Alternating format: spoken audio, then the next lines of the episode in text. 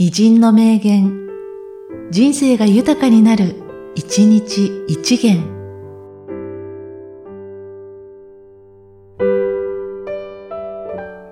2月9日、双葉山貞治。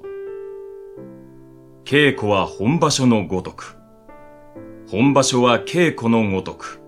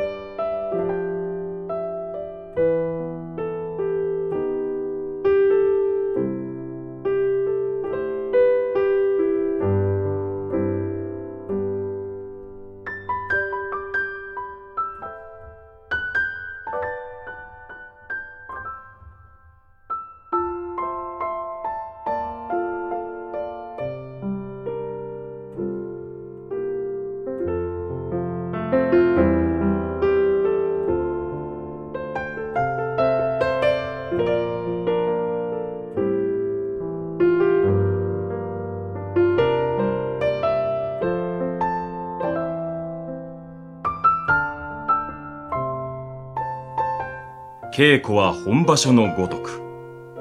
本場所は稽古のごとく。